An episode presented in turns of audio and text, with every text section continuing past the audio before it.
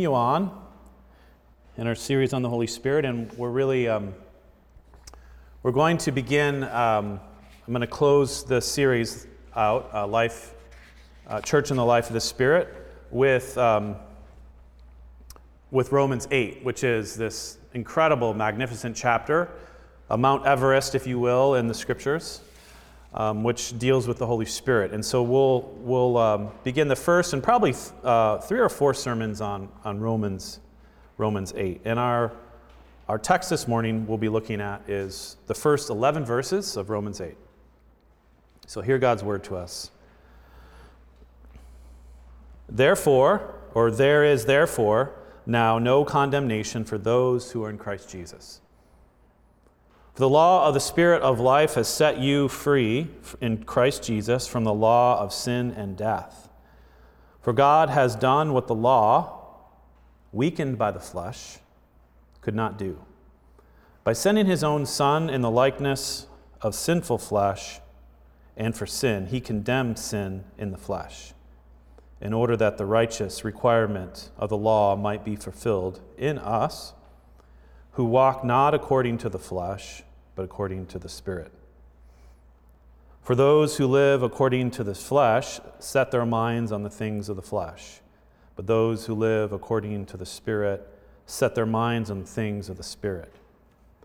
For to set the mind on the flesh is death, but to set the mind of the Spirit is life and peace. For the law, indeed, it can, I'm sorry, for the mind is set on the flesh as hostile to God, for it does not submit to God's law. Indeed, it cannot. Those who are in the flesh cannot please God. You, however, are not in the flesh, but in the Spirit. If in fact the Spirit of God dwells in you, anyone who does not have the Spirit of Christ does not belong to him. But if Christ is in you, although the body is dead because of sin, the Spirit is life because of righteousness. If the spirit of him who raised Jesus from the dead dwells in you, he who raised Christ Jesus from the dead will also give life to your mortal bodies through the spirit who dwells in you. The word of the Lord.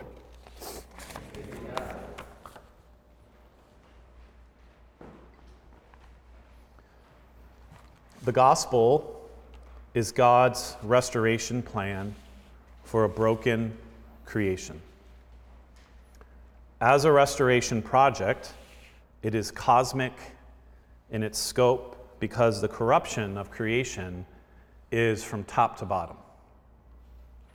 However, the focal point of the gospel salvation work in this phase of restoration is focused upon human beings because it is human beings, us, that stand at the spiritual center of the created order.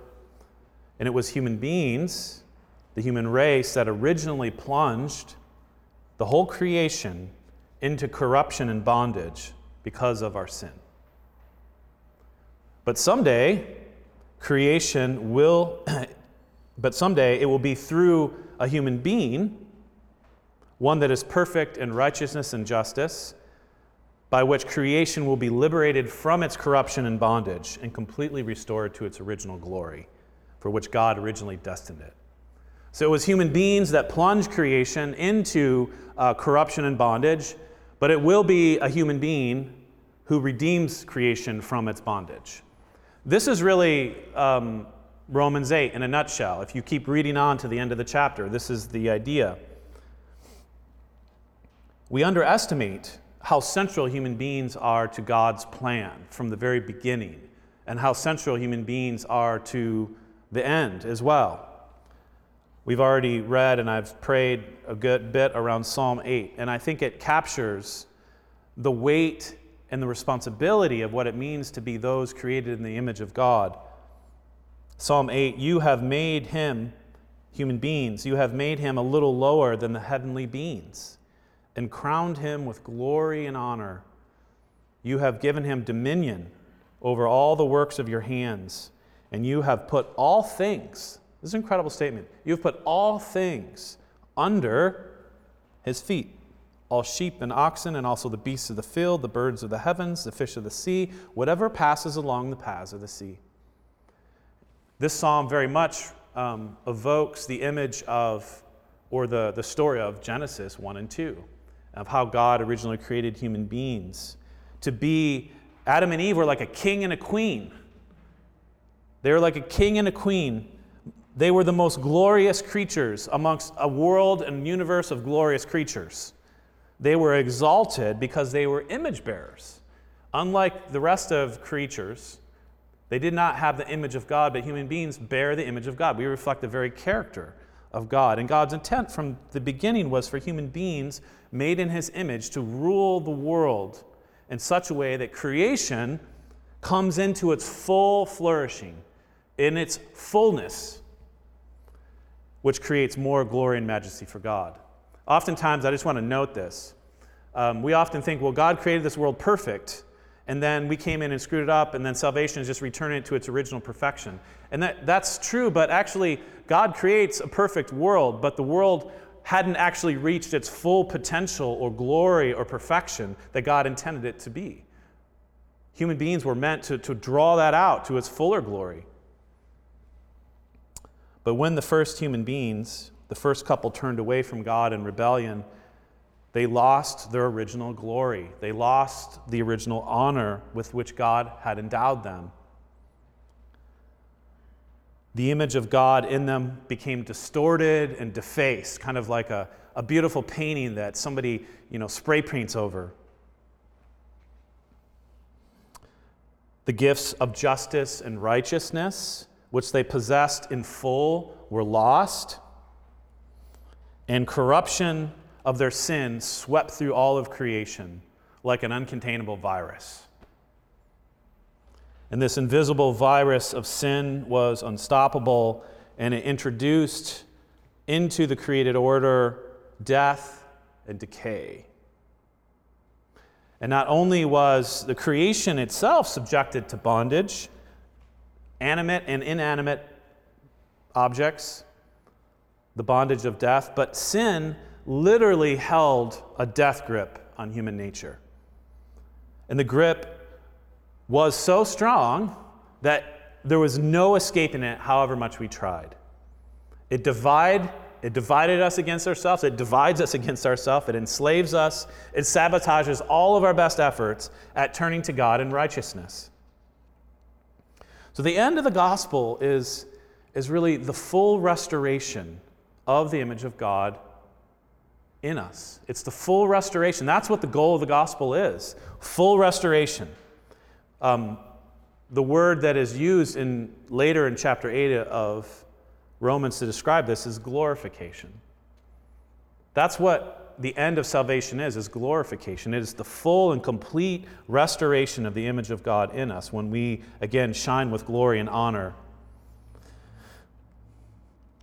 But the restoration begins begins with justification. It begins with the setting right of our relationship with God, with our, our broken relationship with God, which was lost. Justification means that the offense of sin against God is removed through forgiveness, such that, that the law that we broke is no longer held against us, that, that we can be in relationship with God. That the hostility that marked that relationship is overcome through Jesus' atoning death. And all of this becomes ours through believing faith. And, and it is an instantaneous reality. This is the thing about justification. To be justified is to be declared righteous, and it is uh, marked with believing faith, and it's instantaneous. It's instantaneous. But we all know that to be justified, to be right with God, doesn't necessarily mean that I'm all right, in a sense, that I'm fully finished. I still have a lot of unholiness and sin within me. God's plan is for complete restoration of the image of God. And after justification comes this process. If you grew up in the church, you've heard this word sanctification. And sanctification is about being made holy. That's what sanctification means. It's the process Sanctification is the process by which the ruined and defaced image of God in us is repaired. restored. It's a restoration project.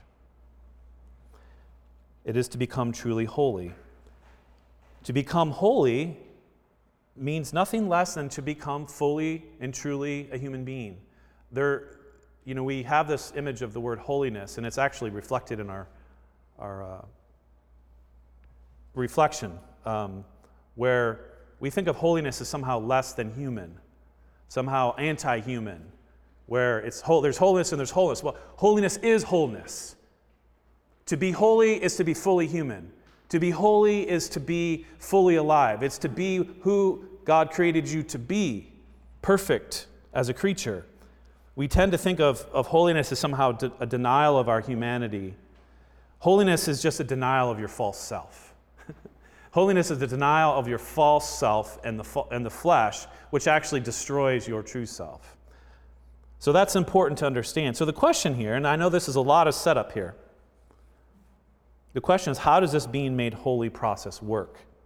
And how is God involved in particular? In Romans 8, Paul introduces us to the spirit of holiness as the central character in the process of, of sanctification. I think this is really important because there's a way that, that especially as Protestant Christians, we, um, we fall into this, this error in the way we think about being holy or, or being sanctified. We understand, yes, I'm justified by grace through faith. It's all God, it's nothing I've done. Right? God saves me, I can't save myself. But but but becoming holy and sanctification, well, that's on me. I become only as holy as I want, much effort as I want to put into it. And so we, we often don't think about how even sanctifi- sanctification itself, the process of being made holy, is actually God's continued work in us through the Holy Spirit. And I think the reason why we tend to not have a very developed sense of how, how the process of sanctification is actually God's work in us is because we don't have a very good understanding of the role of the Holy Spirit in our lives. And so, um, again, that's why I think what we're doing is so important to think about. And what Paul does here in Romans 8 is quite remarkable, um, and I'll try to be brief.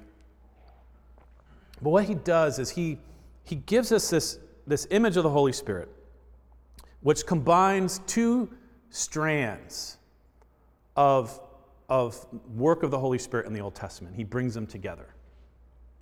The first strand is, is a strand um, I've described as the Creator Spirit strand.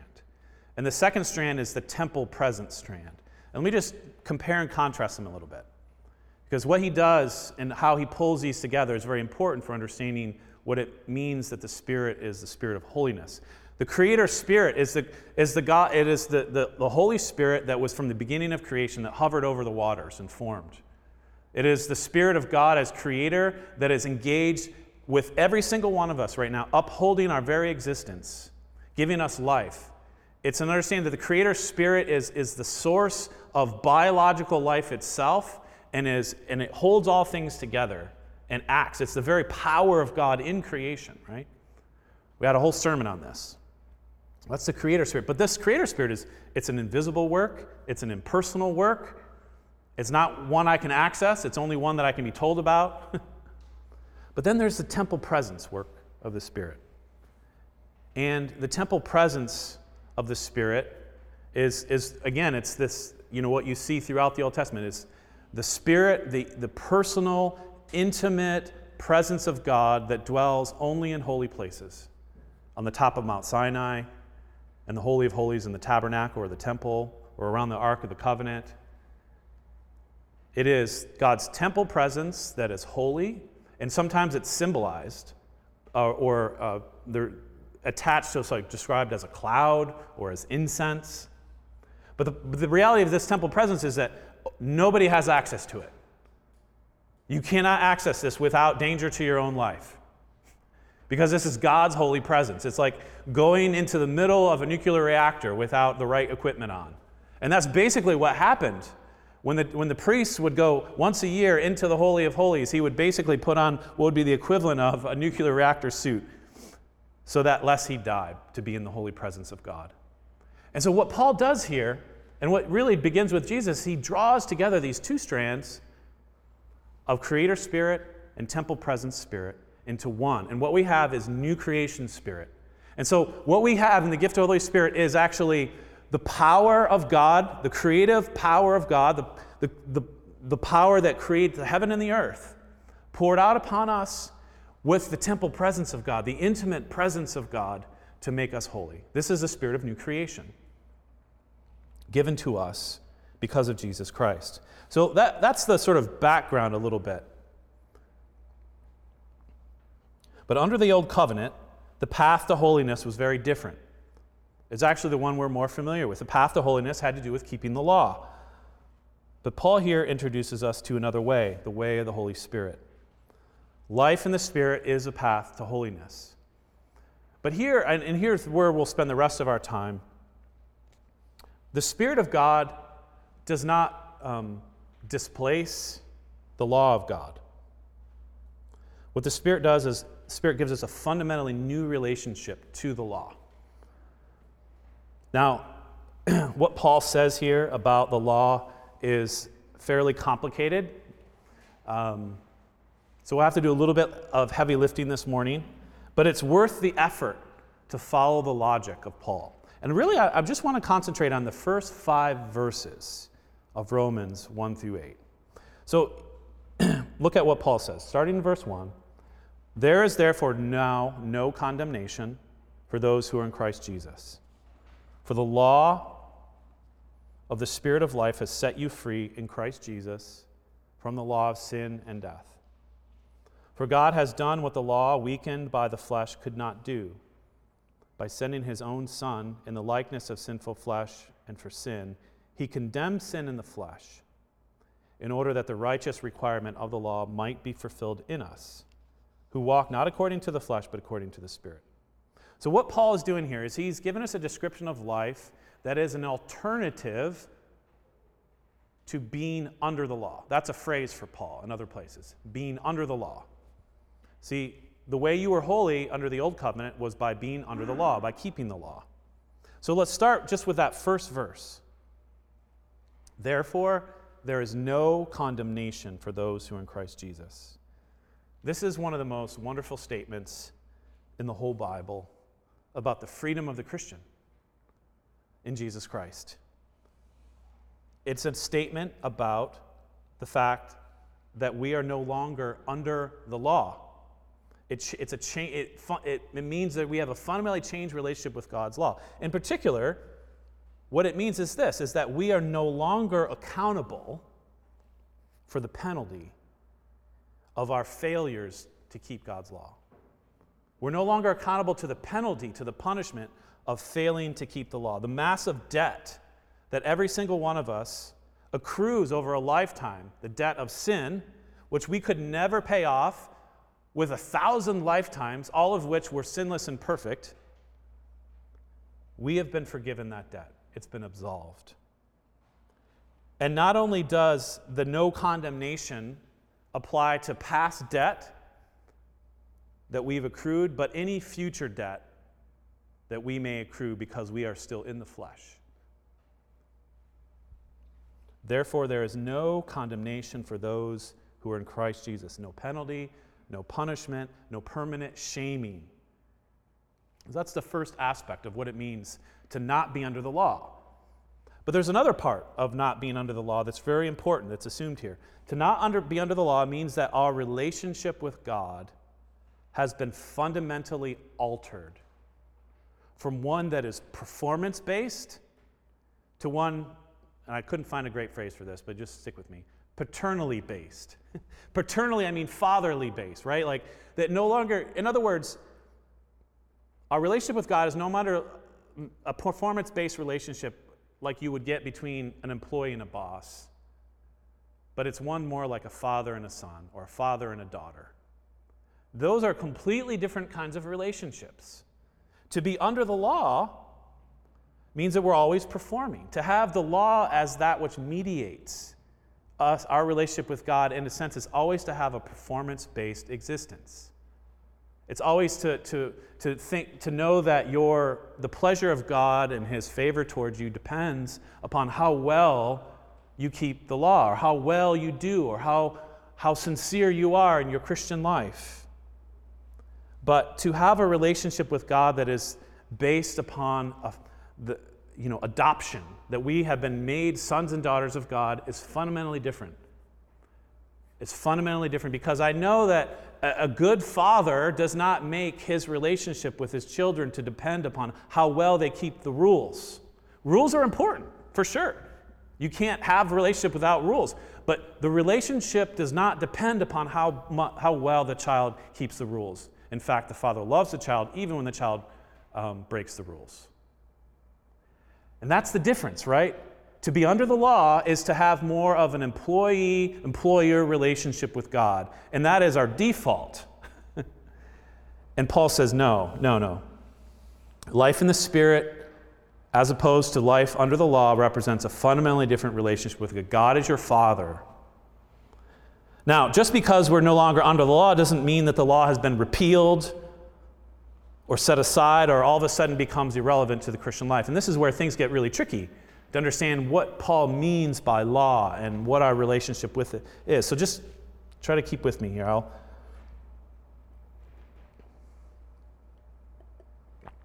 Paul tells us that the law is holy and it is good and it is righteous. The law reveals God's perfect character. The law tells us what it means to be truly human. As I said earlier, when Adam was originally created, Adam and Eve, they kept the law perfectly and effortlessly. They desired to keep the law because that was their nature.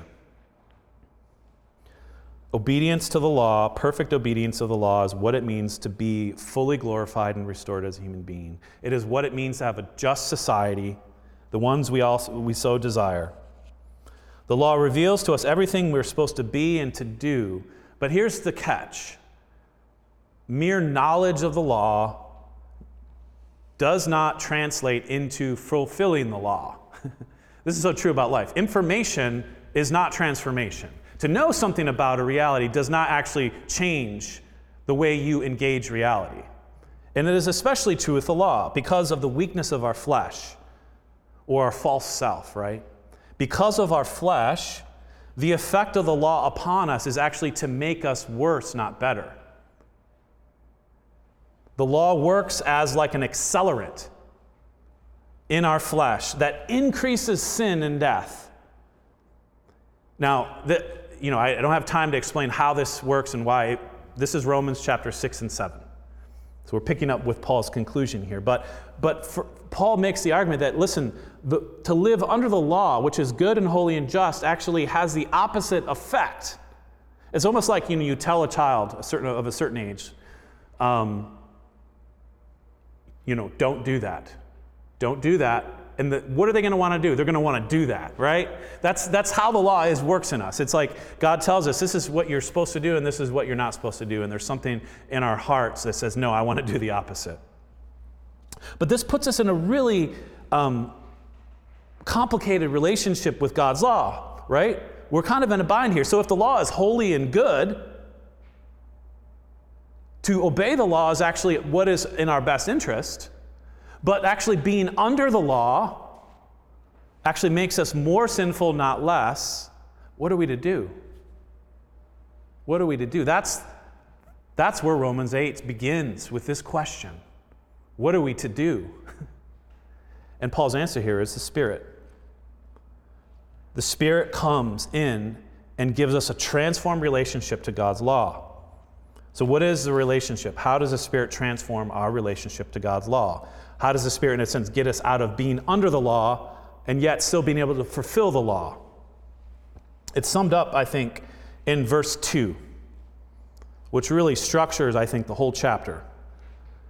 For the law of the Spirit of life has set you free in Christ Jesus from the law of sin and death. For the law of the Spirit of life has set you free from the law of sin and death. And Paul here, and this is where, again, Paul makes it somewhat hard for us he has reasons for doing this. But he uses the word law here in a slightly different sense than he has been using it. So the law of the Spirit is not like a, another law or an alternative law. Um, the law of the Spirit and, or the law of sin and death, um, it more captures the idea of alternative power regime, alternative administration. You think about the differences between, say, the Obama administration and the Trump administration. That's kind of what Paul is doing in the way he uses the word law here. And an administration is the, how something operates, how it engages all the rest of law, right? In a sense. And, and, and this is what Paul is saying. See, under the law of the Spirit, it orients you differently than the law of sin and death. See, simply to be under the law of sin and death, just to try to keep the works of the law, always means sin and death. So that's how he is using this, this, this imagery of law. To be under the law of the Spirit is to belong to an alternative administration, if you will. Um, an alternative order, a different regime, um, a different kingdom that actually is liberation. Liberation from, from the dominion of sin and death. The law of the Spirit of life points us to a whole new way of being in relationship with God's law which instead of creating more sin and death in us, actually creates in us freedom and life and righteousness. I know that's a lot to process, but let's look at th- there's three aspects to kind of spell this out. Three different ways in which this our relationship to God's law gets transformed. The first one is this. It has to do with again, it goes back to this idea that, that the law is not sort of set aside. It's not sort of like defunct or irrelevant. The first thing that changes our relationship to the law is the fact that Jesus Christ has fulfilled it. He has perfectly fulfilled it. The goal of the gospel has never been to repeal or to abrogate the law, but to fulfill it. And Jesus says this He says, I have not come uh, to abolish the law, but to fulfill the law. Again, look at what Paul says here in verse 3 and 5. For God has done what the law, weakened by the flesh, right, could not do. By sending his own Son in the likeness of sinful flesh for sin, he condemned sin. He took the penalty, in other words, in the flesh in order that the righteous requirement of the law might be fulfilled in us. Do you see that? See, Jesus dies, Jesus came not to set the law aside, but to fulfill it, and to then empower us to be able to meet its righteous requirement. God never sets the law aside, but sees that it is completely and perfectly fulfilled in the man Jesus Christ. He assumes the penalty of our enormous debt and pays it completely and totally. And not only that, in his life and in his humanity, he perfectly embodies the law. He is the perfect man. He is the perfectly loving man, perfectly righteous and just in every way. and to be in Him is to have access to all of that reality. Something happens, and, and again, there's just such a rich text. I could spend a lot, many, many sermons on this, where Paul, you know, draws to our mind the, the life, death, and resurrection of Jesus Christ. That something fundamentally happens when Jesus comes, and he dies, and he is risen from the dead, and he ascends into heaven. There, there's the fundamental fabric of the universe changes there's something that is broken open that allows the Spirit of God, the Holy Spirit, the Creator Spirit, and the Temple Spirit in one to come upon us. So that's the first piece, right? That, that we're, we're talking about something Jesus has completely fulfilled the law perfectly. But the second way that the Spirit uh, changes our relationship to the law is, is, is that He makes it something um, that works from the inside out. See, the Spirit does something with God's law which the law in itself, when it existed only as commandments written on, on, a, on a scroll, could never do. The Spirit writes the law upon our own hearts. He is able to produce obedience within us from the inside out. See, the problem with, with uh, being under the law was that it was an outside in approach, right? You have the law out there, and I'm trying to do it, and I'm trying to conform myself to it. But what changes under the new covenant, what changes in Jesus Christ, is the Spirit is given to us. And these are, these are prophecies in the Old Testament that look towards us in Jeremiah and Ezekiel. Jeremiah says, I will put my law this is God speaking through Jeremiah, I will put my law within them, and I will write it on their hearts. And they will be, and I will be their God, and they shall be my people. Imagine this like to have God's Spirit write his law on your heart means that he gives you desire to do it. he gives you the power to do it. That's our problem. We know what the law is, we just lack the ability to do it, the desire to do it. In Ezekiel, it says something very similar. And I will give them one heart, and a new spirit I will put within them. I will remove the heart of stone, the heart that is hardened, the heart doesn't desire God, and give them a heart of flesh. And they will walk in my statutes and keep my rules and obey them. And again, they shall be my people, and I will be their God. See, the law told us what to do, but it couldn't give us the ability and the power to do what it was asking us to do. That's so important to understand. The law tells us what to do, tells us, but it does not have the power to help us do what it tells us to do. But the law of the Spirit of life means that the Holy Spirit brings all the power of new creation into our hearts to be able to walk according to the Spirit, to set our minds on the things of the Spirit, and empowers us for obedience. And does the therapy that I was talking about last week on the false self. I mean, that's what, that's what the Spirit is doing. All, I mean, He is invisibly, my, mysteriously working um, new life in us, creating new people, giving us therapy from our false self from which springs true obedience and desire for God. So, so the, just to recap, coming to a close here. The Spirit transforms our relationship with the law, fundamentally, by first, but you know, well, actually, the gift of the Spirit comes because Christ fulfilled the law perfectly, right? The law has been fulfilled perfectly, but then what the Spirit does is able to take the law from something that was outside of us and brings it into us, into our hearts. And the, but the third piece is this the final way the Spirit transforms our relationship with the law is by uniting us with the person who perfectly kept the law. Now, I, I sometimes when I preach, I have like, maybe I should use this illustration. I'm not sure. I just put a question mark. Let me try to illustrate something. It's a little bit silly, but union with Jesus Christ is the foundation of Christian growth and transformation. And what's so key here is that the Holy Spirit um, unites us with the one person who kept it perfectly. Here's the silly illustration Imagine like you wanted to become an Olympic swimmer. You wanted to swim like Michael Phelps. And he's like closest to the most perfect swimmer there's been, right? Now, you, you know, Imagine that somehow, like the end of life was simply to be able to swim like Phelps swam.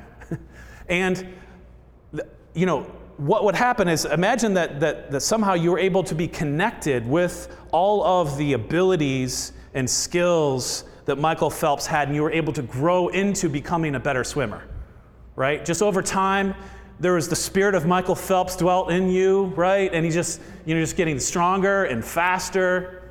I mean, there, there's, I know this is silly, right? It's a little bit silly, but I want you to try to, this is what's going on. You are united with Jesus Christ, who is the most perfect human being there ever was. He has given you his spirit. And so, what you have access to in Jesus Christ is a new power source. What you have access to is a new identity, a new purpose in your life, a new place in the world. You are united to a whole new reality. And sanctification is simply beginning to grow more and more and more into that which is Jesus Christ. And glorification is simply the completion of that process where He makes you full. And again, I want to draw our attention back to the Holy Spirit because the Spirit that indwelt Jesus Christ is the same Spirit that, that raised Him from the dead, is the same Spirit that indwells us. It's the same spirit as bringing our, our, our sort of mortal flesh and death to life.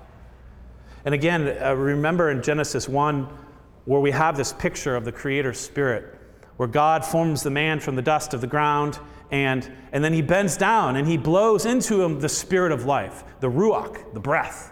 Here you have the Holy Spirit animating the first human being biologically. And what we have with the second Adam is the Holy Spirit went into the depths of the graves where Jesus Christ lay in his mortal body dead. And the Holy Spirit again breathes into him the breath of life, and he is raised from the dead. And that same Spirit now comes from Jesus Christ as the Spirit giver. And He is growing the breath of life, of new creation into our mortal bodies and bringing us alive. Friends, this is what the Holy Spirit does. This is the Spirit of holiness that God is using to restore us to full glory. Let's pray. Father, um, your word is glorious and its truths are are um, reached to the skies. They are so beyond us. Sometimes they are hard for us to understand. Help us, Lord, to see how magnificent your salvation is and how ambitious um, that project is and how much more you desire from us than perhaps we realize but that, Lord, this is not a burden that we have to realize to get ourselves to become like spiritual Olympians, but it is something through the power of your Spirit that you affect through your Holy Spirit. Teach us, Lord, what it means to be in close relationship with the Holy Spirit, to walk in the Spirit, and give us strength in whatever area of our life that faces us with death and decay May you breathe the spirit of life into that and help us to live obediently and live in the power of new creation. And we pray in the name of Jesus Christ. Amen.